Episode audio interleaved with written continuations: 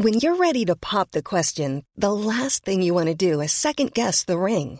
At Bluenile.com, you can design a one of a kind ring with the ease and convenience of shopping online. Choose your diamond and setting. When you find the one, you'll get it delivered right to your door. Go to Bluenile.com and use promo code LISTEN to get $50 off your purchase of $500 or more. That's code LISTEN at Bluenile.com for $50 off your purchase. Bluenile.com code LISTEN.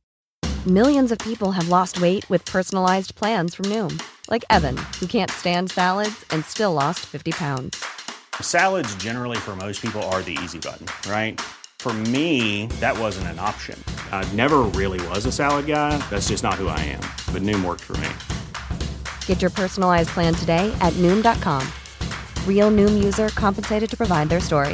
In four weeks, the typical Noom user can expect to lose one to two pounds per week. Individual results may vary.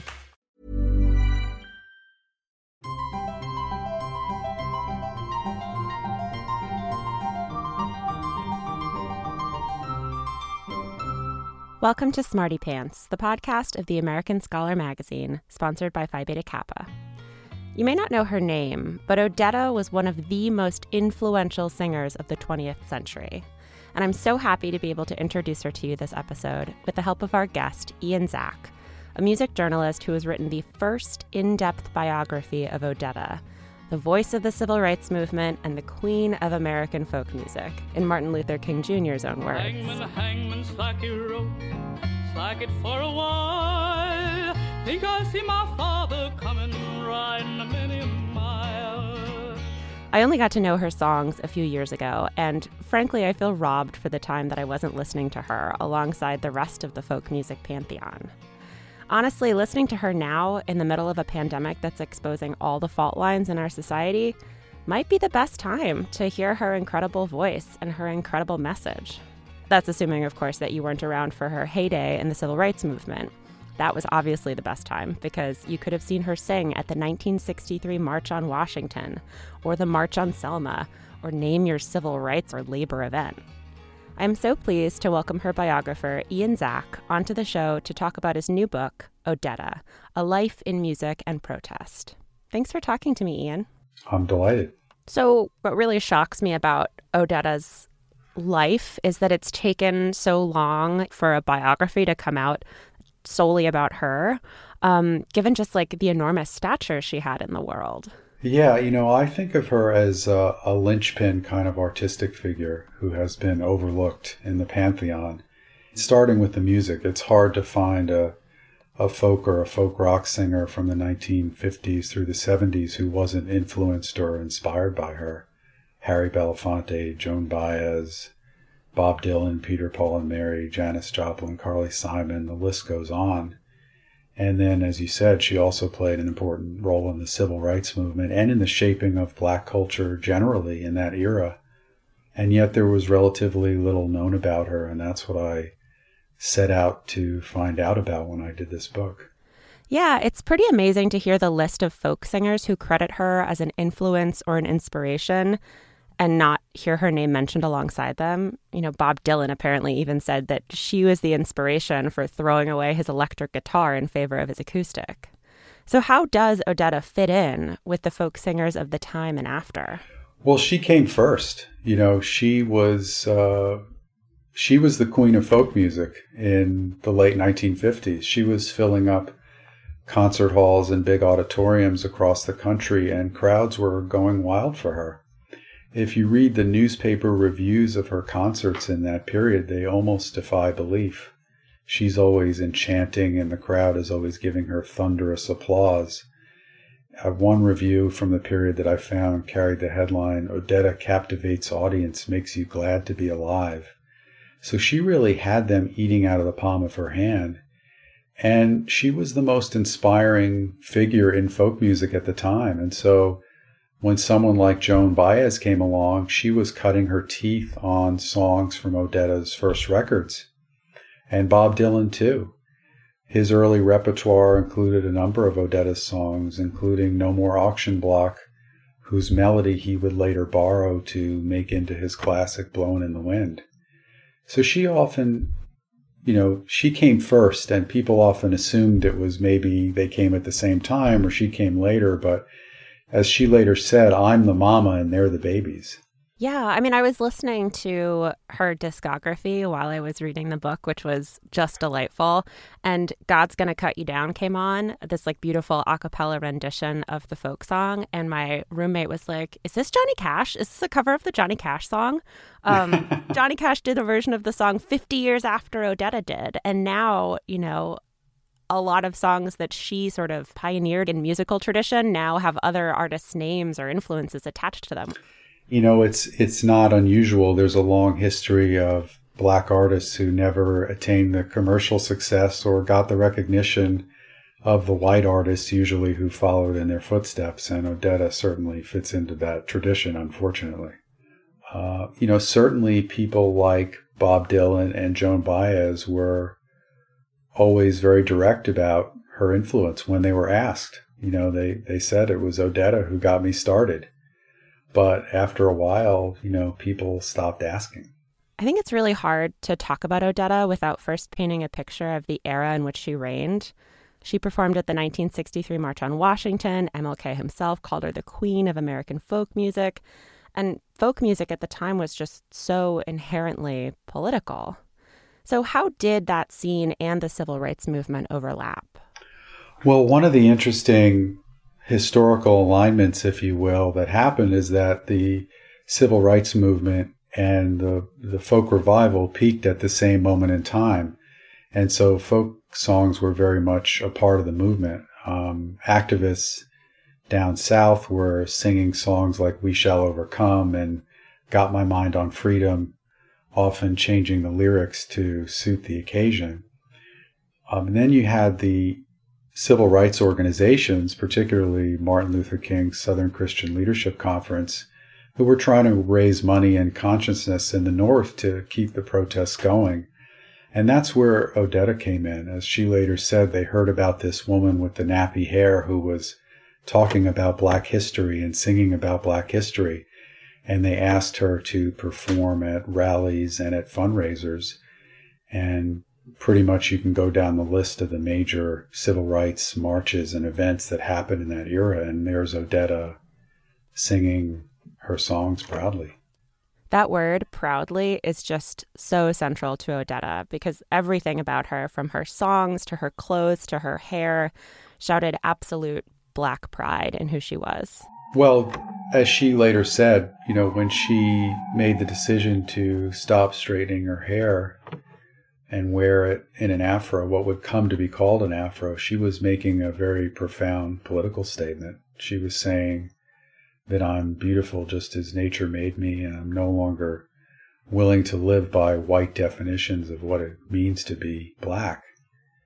And she took that out on stage when she was performing her songs, you know, when she was singing chain gang songs and old black spirituals.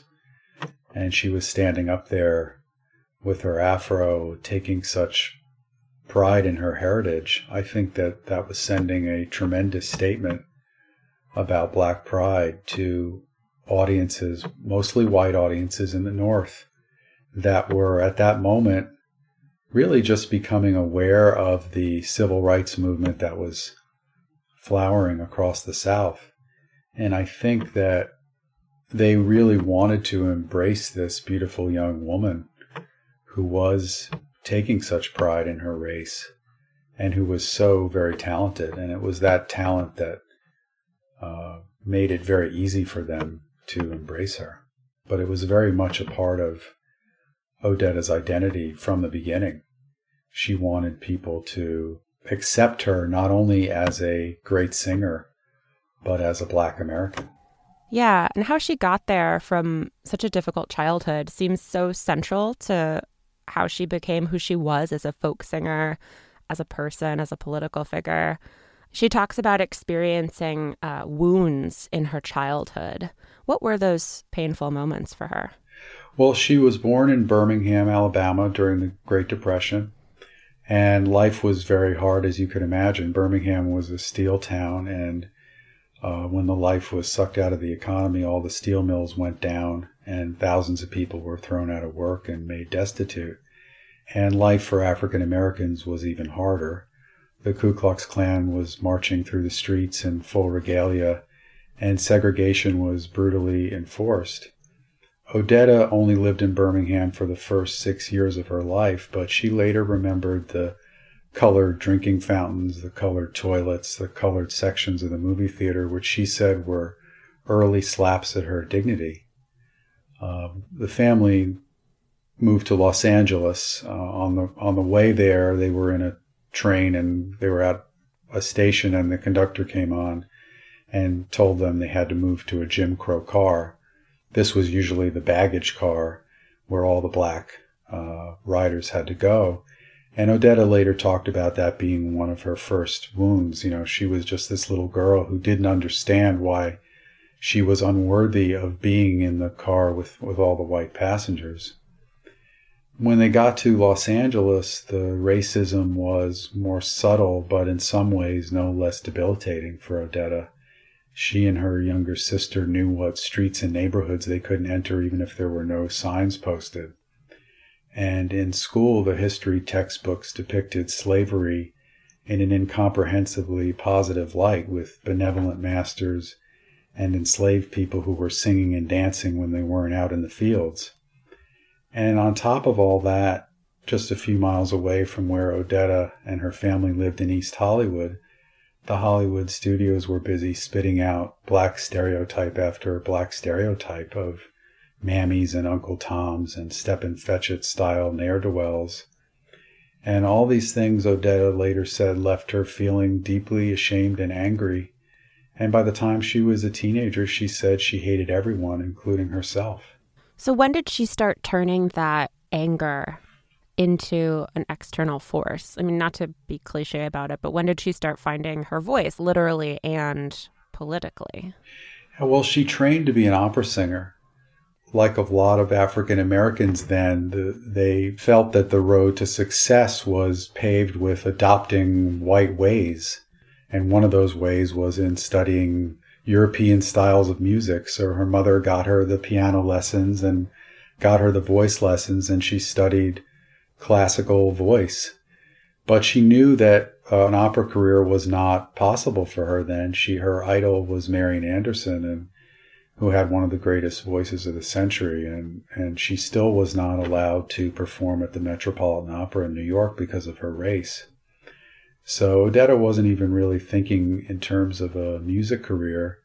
She got into uh, she won a part in the chorus of a traveling Broadway musical called Finian's Rainbow. And when it was up in San Francisco, she was about 21 at the time. Folk music was just starting to bubble up. Uh, Pete Seeger and the Weavers had scored a hit the previous year with the old ballad Goodnight Irene. And Odetta went to a party one night and some people were sitting around with guitars and banjos singing folk songs. And she said that those songs spoke to her anger and shame the way classical music never could. So she, when she went back to Los Angeles, she got herself a guitar and started learning folk songs. And not only that, she started learning the history behind the music. You know, she would obtain recordings made by the Library of Congress of uh, prison and chain gang laborers singing, and she would kind of research the history behind the songs and learning about the black history behind this music gave her pride, she said, and she was able to start singing with some pride and, and sing out her hate as well, which was welling up inside her. So many of the songs that she was singing and resurrecting from the historical record in a way were simultaneously resurrecting this um, suppressed Black history, really. Um, what were some of the songs and what were the stories that they were telling that she, you know, wasn't learning about from school books? Well, she was taking songs like John Henry, which was a song about a railroad worker who was not going to give in to the uh, the whims of his overseer, let's say. Uh, you know, she was singing songs about chain gangs. You know, these were things that white Americans, especially, were not learning about in school. In fact, the you know the, those history textbooks that I mentioned, they basically, other than saying that the slaves were happy and singing, they kind of left out anything that African Americans had done in the past 200 years to contribute to the success of the nation. So, by simply singing black songs, black spirituals, uh, that spoke to the African American experience and talking about what was behind the songs. If she was singing No More Auction Block, which was a slave song, she might talk a little bit about slavery. Um, and it might seem almost uh, mundane today to talk about slavery a little bit, but back then people weren't talking about those things. And here was this woman who was singing from the stage. She was wearing her hair in an afro, with taking the heritage and, and just putting it out there and, and taking pride in it, which no one was doing at the time. This seems like a good time to ask the question that my boyfriend insisted I ask you as soon as he learned that I was going to interview Odetta's biographer. Okay. But he's the one who introduced me to Odetta, which made me want to interview you. So I feel like I owe it to him to ask what you thought about her rendition of the Battle Hymn of the Republic. Well, I think it's great. I mean, you know, Odetta chose her songs very, very carefully. With every song that she selected, she was trying to make a statement during that time. And for her to choose a song that was uh, an apocalyptic Civil War song, you know, there's no doubt that she was trying to send a statement. And that statement was that, hey, folks, the the Civil War was a long time ago, but these issues that were fought about then, they're still an issue now, and we need to start to think about them a little more seriously.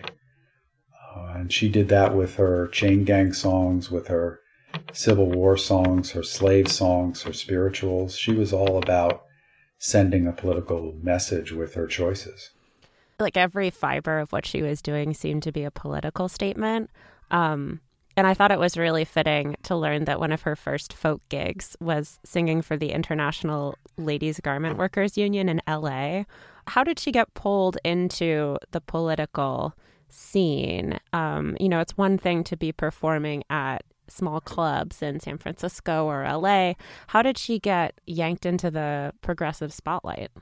Well, it was almost impossible at that time if you were a young folk singer to not intersect with the progressive movement. They were just so intertwined at the time, the politics and the music. And so when she got involved in singing in Los Angeles, it was perfectly natural for her and some of her friends to sing in front of these progressive groups. You know, the they were trying to inspire their members, and folk music has a way of inspiring people. And I think the two, you know, the folk music movement and the progressive movement just kind of found each other and found that it would be mutually beneficial to uh, connect. Um, you know, the, the singers were looking for gigs. They were looking to kind of get their chops in place and perform in front of anyone who wanted to listen. And the the unions and the peace activists and groups like that were were looking to promote their agendas, and the, the two groups just found one another that way. I was gratified to learn that she did sort of have you know, get the recognition and the second renaissance that she deserved later in life when she turned towards recording blues music. And she was honored toward the end of her life by President Clinton, the Library of Congress. There were some historic tributes to her legacy from musical associations at the end of her career, which you point out is kind of ironic, right? Yeah, it it was ironically the blues that resurrected her career. She had tried to record a couple of blues records during her peak in the early 1960s, but they were mostly panned by critics and rejected by her folk fans. Uh, at the time, she was trying to emulate her idol Bessie Smith and some of the other pre war blues queens, but her blues singing lacked a certain emotional quality that one expects from great blues. But fast forward toward the end of her career, and Odetta had changed a lot. Her voice had coarsened with age. She was no longer enthralled to her opera training, and she was no longer trying to imitate Bessie Smith, so the songs came out as all Odetta's. So when she released Blues Everywhere I Go in 1999, it was very well received. Suddenly offers poured in from all over and to play at big venues and uh, festivals. And she retired her guitar and hired a piano player and went out on the road as a blues siren. She even got the first Grammy nomination of her career, which reduced her to tears. So it was nice that she was able to enjoy that that renaissance after many years in the musical wilderness. So, where should people start with Odetta's music um, if this is their first introduction to her and, you know, if they want to get a full picture of the woman and her life and her music? Well, I would start with Odetta's first two records that came out on Tradition Records originally, and that was Odetta Sings Ballads and Blues and Odetta at the Gate of Horn. Uh, those show Odetta at her, you know, when when everything was new and she was really at her most exciting. She really never made a bad record, but but if I had to start somewhere, it would be there. Uh, you could also start with one of her live records, uh, at Carnegie Hall or Odetta at Town Hall, to start to get a sense of the incredible impact that she was having on audiences in that era. And if you can track it down, you know, have a listen to her, the one rock record she made, Odetta Sings. We have links in the show notes both to Ian Zack's new book, Odetta A Life in Music and Protest, as well as the albums he recommends starting with, though honestly, they are all good. I'm going to close with a little clip of one of my favorites, At the Gallows Pole, off her album Odetta at the Gate of Horn. It's a centuries old folk song about a condemned woman begging for someone to buy her freedom from the executioner. We'll be back next week. Till then, take care, stay sharp, and listen to Odetta.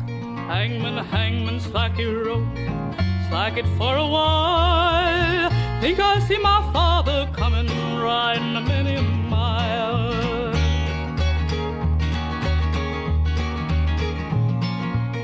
Papa, did you bring me silver? Papa, did you bring me gold? Did you come to see me hanging by the gallows pole?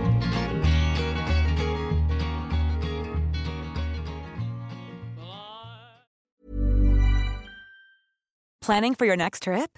Elevate your travel style with Quince. Quince has all the jet setting essentials you'll want for your next getaway, like European linen, premium luggage options, buttery soft Italian leather bags, and so much more. And is all priced at 50 to 80% less than similar brands. Plus, Quince only works with factories that use safe and ethical manufacturing practices.